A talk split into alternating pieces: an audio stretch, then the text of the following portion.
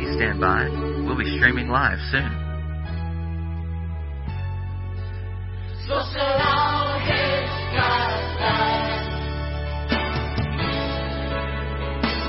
Please stand by. We'll be streaming live soon.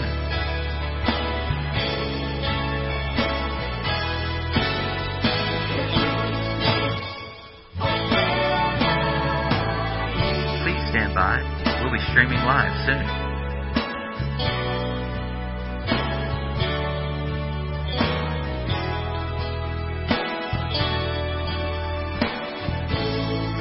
By. We'll be streaming live soon.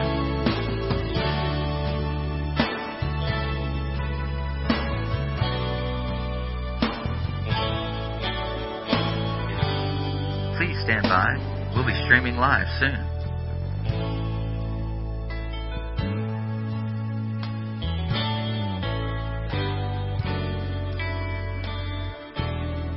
Please stand by. We'll be streaming live soon.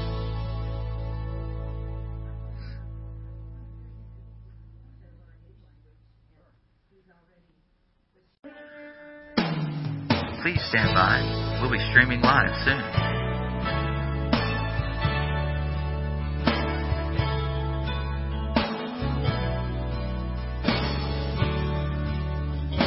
Please stand by.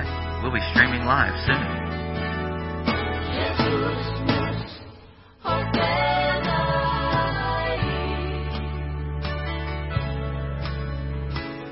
Please stand by. We'll be streaming live soon.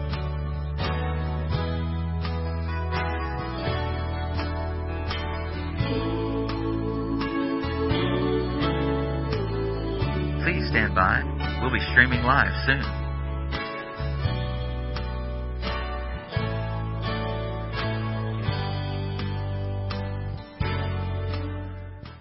Good morning. We are trying to stay with the Gospel of John.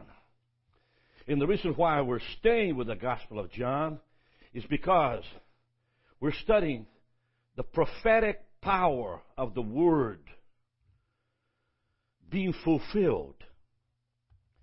It's important because the Word comes from human beings, inspired and anointed of God.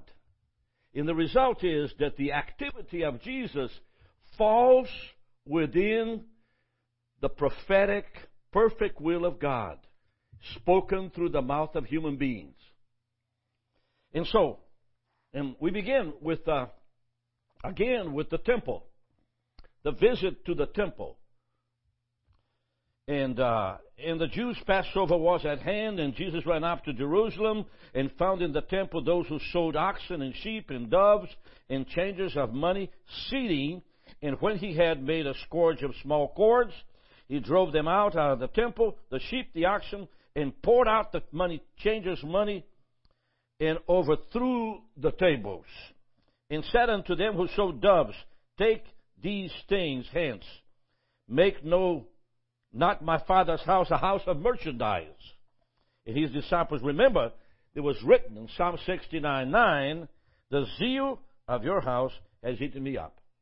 So the question is this this is an incident of the cleansing. There's, there's a couple cleansings in John. In the synoptics. And so, in order to in order to look at this, I have a couple questions.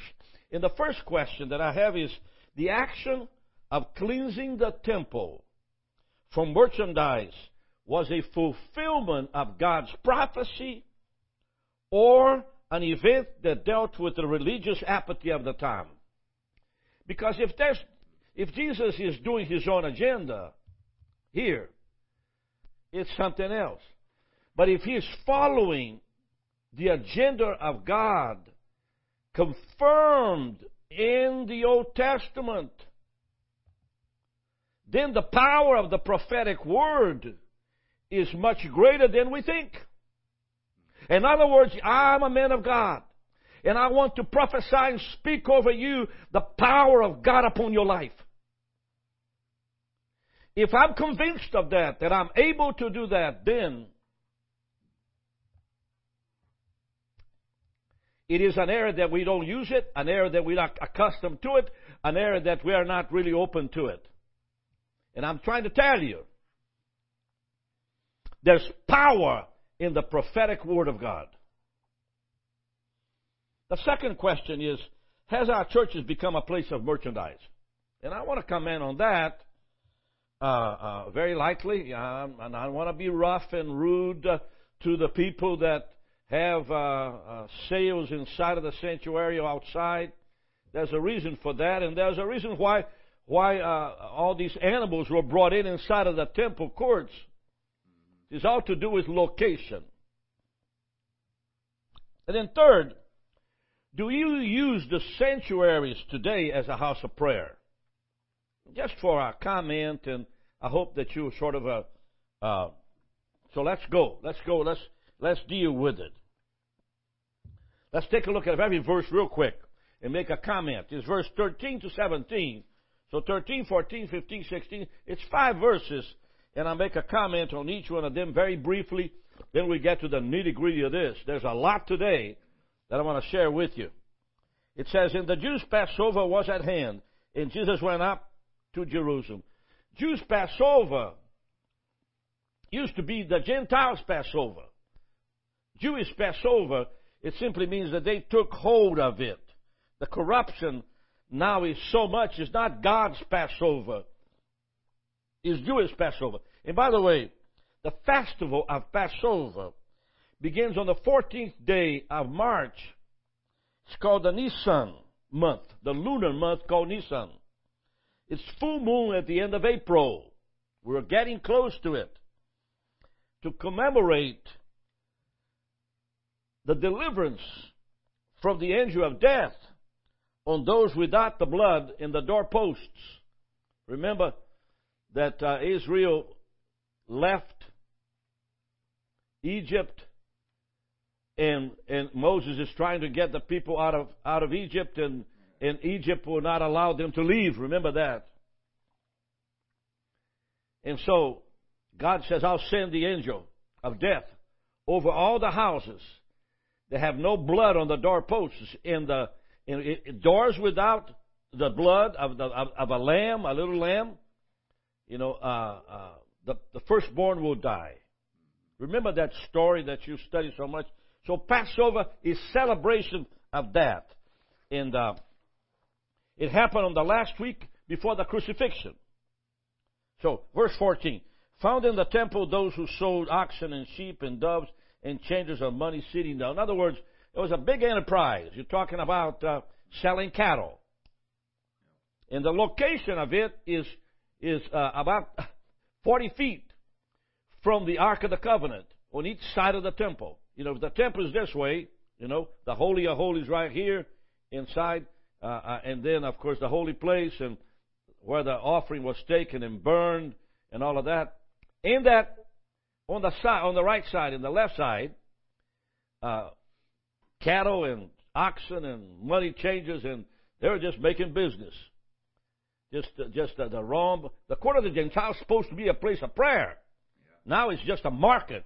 You know, when cattle come in, uh, a lot of things come with it you know, cow pies per se, plus this and plus that. So the place is dirty, filthy. And, uh, and I want you to take a, a, visual picture of this verse 14, uh, uh, because you need to see it as I explained to you, that what you see there, it's a lot of dirt. A lot of oh, animals and noises and all of that.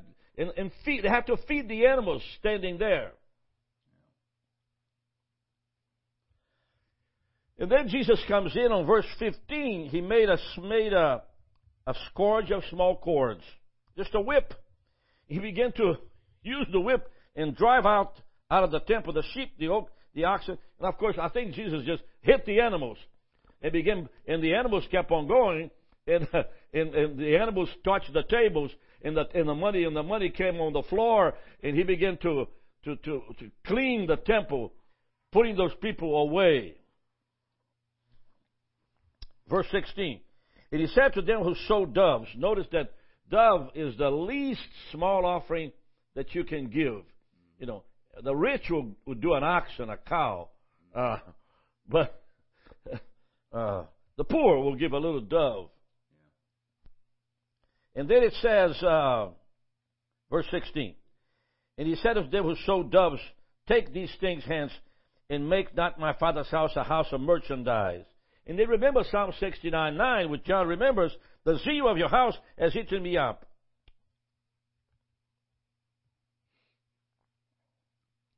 And so, let's return to the questions now that we have beginning to deal with. The, the first question is, is this action the fulfillment of God's prophetic will? Mm-hmm. Because if it is, it does speak for today. In other words, if this has been debated and considered and said in the Old Testament, Jesus is actually fulfilling the word that was spoken. The word that was spoken is being propelled, okay, by, by the acts of Jesus. Jesus is actually fulfilling what has been spoken in the past. Do you understand that? Uh, is that another way I can say it? No, I I think that's great. I think you said it. God used the prophets to point towards Jesus, and so Jesus is in line with the prophetic word of the prophets. Yeah. Okay, so so so uh, now there's a lot of scriptures. I, mean, I can't read all of them, but uh, the the visit in the temple, the second cleansing, the first cleansing, it's it's it's spoken throughout the scriptures, and Jesus is just fulfilling the word, and that's what I'm trying to tell you. So the question here is this. When a prophet speaks the word of God into a nation, into a church, into a state, there's power in it. Amen. You know, in order to get in the temple, you gotta pay a half a shekel for the service of the temple. And the sale of these uh, Animals had a lot to do with the priests, and I'll talk about that later. So, uh, the changing is because of the foreign currencies. There were so many countries, you know, around around Israel, around, around uh, uh, uh, uh J- Jerusalem, people from other countries that have different money. And as they came, you know, when you go to the airport, people have a wave at you to come to them so they can change your money into the currency you want. Money currency is, is an old thing. It's all over the Atlanta airport. And so, uh, in those days, they had to do the same. And also get a hotel, a place to stay, pay for it. It was business, uh, business in the house of God. Jeremiah 7:11. Let's begin there. Now Jeremiah cries out about that. Is this house, which is called by my name, become a den of robbers in your eyes. Even I seen it, says the Lord. Even I have seen it, says the Lord. Meaning that Jeremiah is confirming uh, that what really is happening is well known by God. But let's take another look at something here, and uh, and let's see if I can I do this. Go to Malachi. Amen. Malachi. Chapter uh, chapter three, verse one. Behold, I will send my messengers, and shall prepare a way before me. And the Lord whom you seek shall suddenly come to his temple. Even the messenger of the covenant. Who is the messenger of the covenant? Jesus. Whom you delight in it. Behold, he shall come, says the Lord of hosts. Now, this is spoken 400 years after this would happen, 400 years after being predicted by Malachi, speaking of John the Baptist preparing the way of Christ. And then on verse 2 it says, But who may abide in the day of his coming? And who shall stand when he appears? For he is like a refiner's fire and like a fuller's soap. He shall sit as a refining purifier of silver. And he shall purify the sons of Levi, mean priests. So the purification that he's talking about is being actually happening as Jesus is actually doing the cleansing of the temple. He shall purify the sons of Levi, mean the priests, and purge them as gold and silver, that they may offer unto God an offering in righteousness.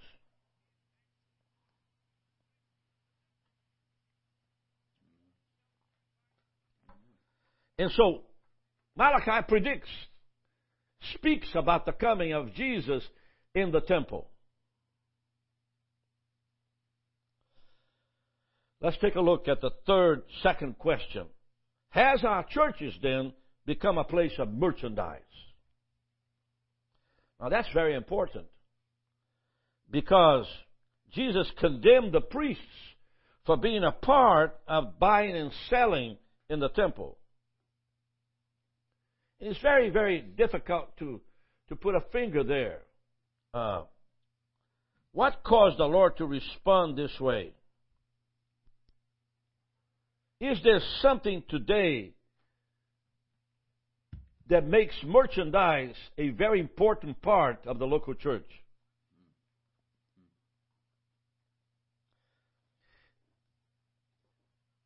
Let me suggest to you several things. Number one,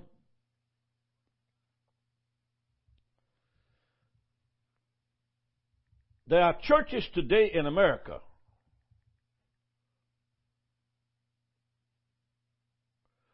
who pay budget by selling a place of burial.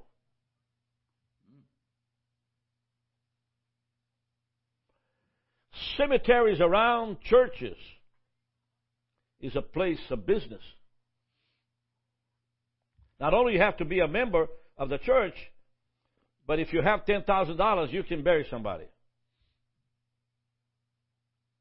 Is that merchandise? I'll let you, I'll let you, let you judge.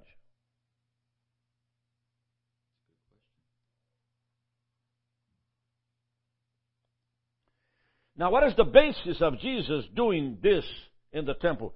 It was total rejection of sin, the profanation of the temple. The glory of the temple was exposed to cattle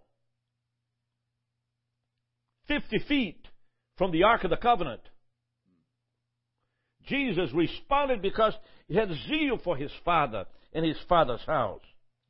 And he used spiritual authority and boldness to drive those people out of there.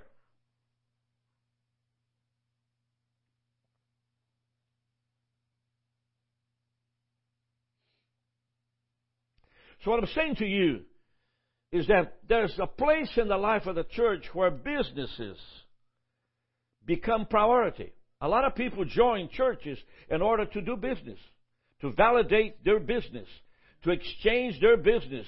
In other words, uh, it's very common that if you go to a church and there's a plumber in that church, you're going to call that plumber.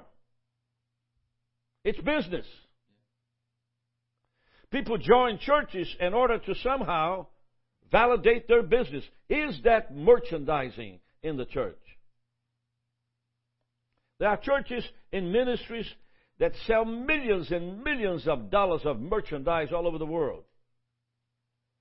You're talking about a guy in Africa that has three jet planes selling holy water. Is that merchandise? I'll let you judge. Because when the gospel of Jesus is presented, the power of Christ supplies the needs according to his riches and glory. When you substitute the riches and glory by somebody else with money, you are then merchandising in the church. I told you yesterday to you that I have a book. It's on Amazon.com, Praying with Accuracy. And I, I'm, I'm, uh, I'm, uh, I'm, uh, I don't get much out of those books. You know, everybody keeps everything. Send me two dollars. But I can tell you there are people that are rich and wealthy and millionaires based on books. The book industry in America, it's a multi-billion dollar venue in order to enrich people for their trademark, what who they are. Is that merchandising in the church? Is the church in America a place of merchandise? I'll let you judge. I'm not telling it is, but I'll let you judge. You, what do you think? Is this getting warmer? Yep. Yep. Heating it up. You see, it is a major problem when you, you, making money becomes your priority. You know, RBM is Rick Scott. Uh, uh, it's a ministry in, in the United States for the last 55 years. And I could say that 80% or 90% of all our income goes to others. I mean, at the at my age, I should have at least a million dollars somewhere stashed away to take care of my needs. And I want you to know that at this very moment, I live by faith, and I don't have a savings account per se with millions of dollars. If you put uh, five, three thousand dollars there, it would be a miracle because it all disappears at the end of the month. I live by faith. But in the last 50 years, God has paid every single bill. I remember when I used to get Blue Cross and Blue Shield, and the bill was $2,000 a month because I had three children. God paid that money in a way that I never dreamed. I don't know where it came from, but He took care of it and paid. So I'm, when I say merchandise, I speak with authority. I speak with power. I speak with anointing because I have lived the life of faith. Is the church merchandising everything? Are the pastors enriching themselves?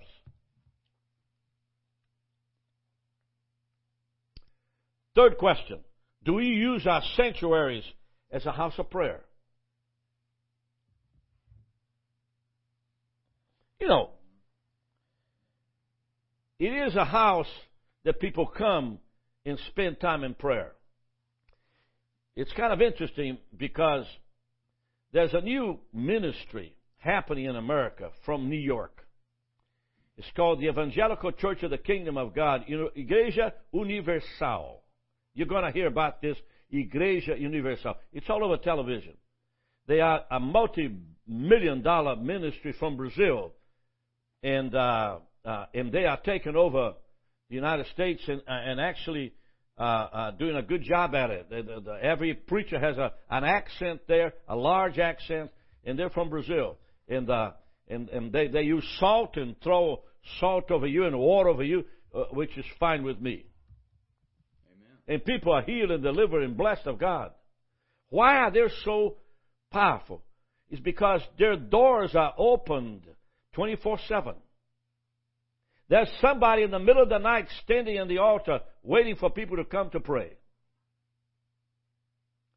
But I tell you, you can go to the city of Atlanta and you'll find locks and doors on every single door at First Presbyterian, First Baptist, First Methodist, and First whatever it is, first or second or third. Their doors are locked except at 11 o'clock on Sunday. Is the church emphasizing prayer as a necessity? Prayer is essential for the life of the church.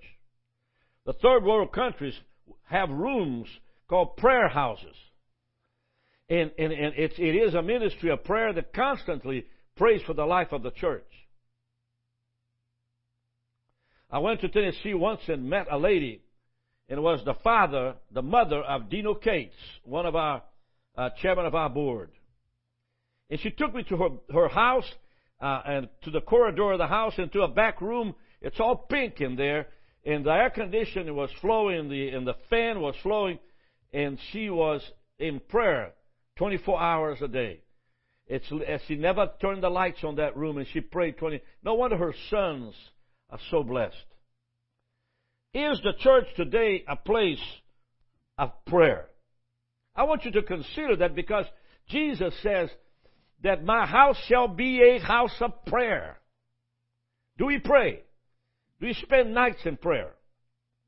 In the last three years, let's say three, maybe maybe less, or maybe more, we decided to pray in this ministry. And I've been praying every every day from eight to nine o'clock.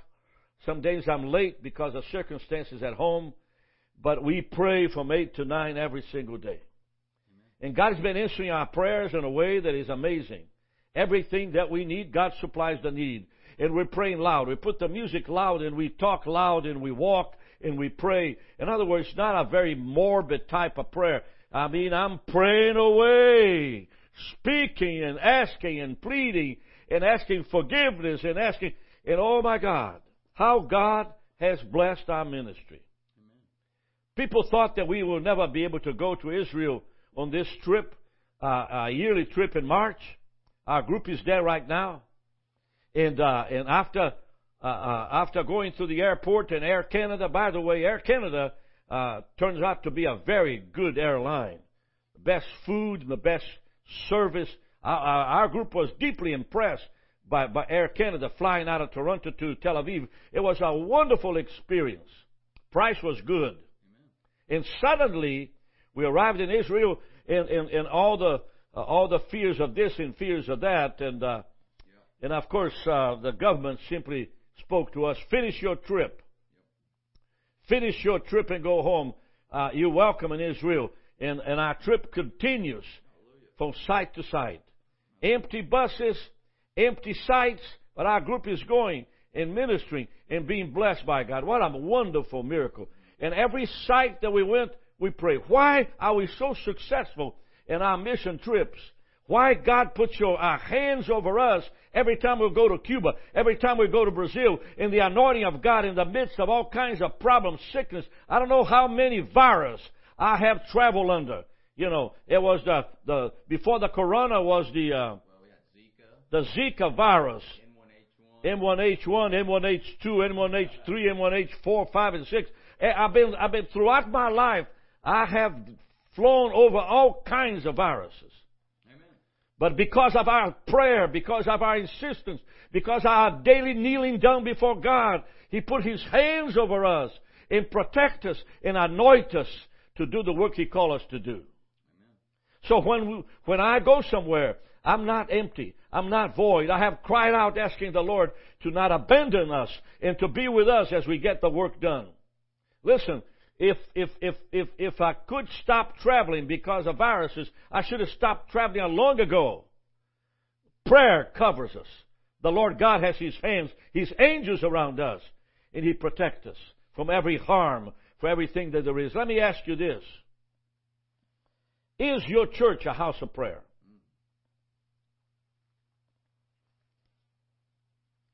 The church where you go, is there prayer life? Do anybody in that church comes in at six o'clock in the morning and pray throughout the morning for the life of the church every single day? When Jesus referred to the temple, he called it a life, a house of prayer. Heavenly Father, we ask you, Lord, that you bless my brother and my sister this morning. I prophesy, God, that the anointing of God will be upon them. That those who are related to me, God, receive this morning the anointing to be strong, not to fear, not to be intimidated, not to be shy, but know that the hand of God, the power of the Holy Spirit of God covers you, your household, because of prayer. And so I speak a covering over everyone who is listening to this broadcast this morning by the power of the Holy Spirit of God. I speak cover. I speak healing. I speak protection. I speak the anointing. I speak the blood of the Lamb of God on the doorpost of your house. And that as you continue to live your life in the midst of so much fear in America, you'll know that the angels of God camp around those who fear Him. The Word of God is very clear on that in Jesus' name. Amen. Amen. For more teaching, see you next time.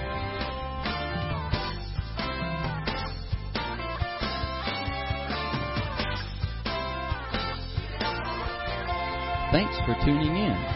Visit www.latterain.com for more teachings. See you next time.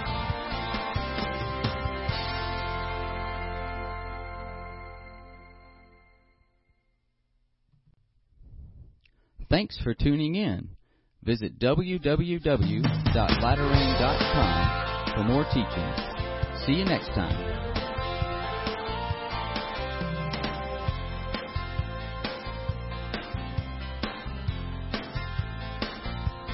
Thanks for tuning in. Visit www.latterain.com for more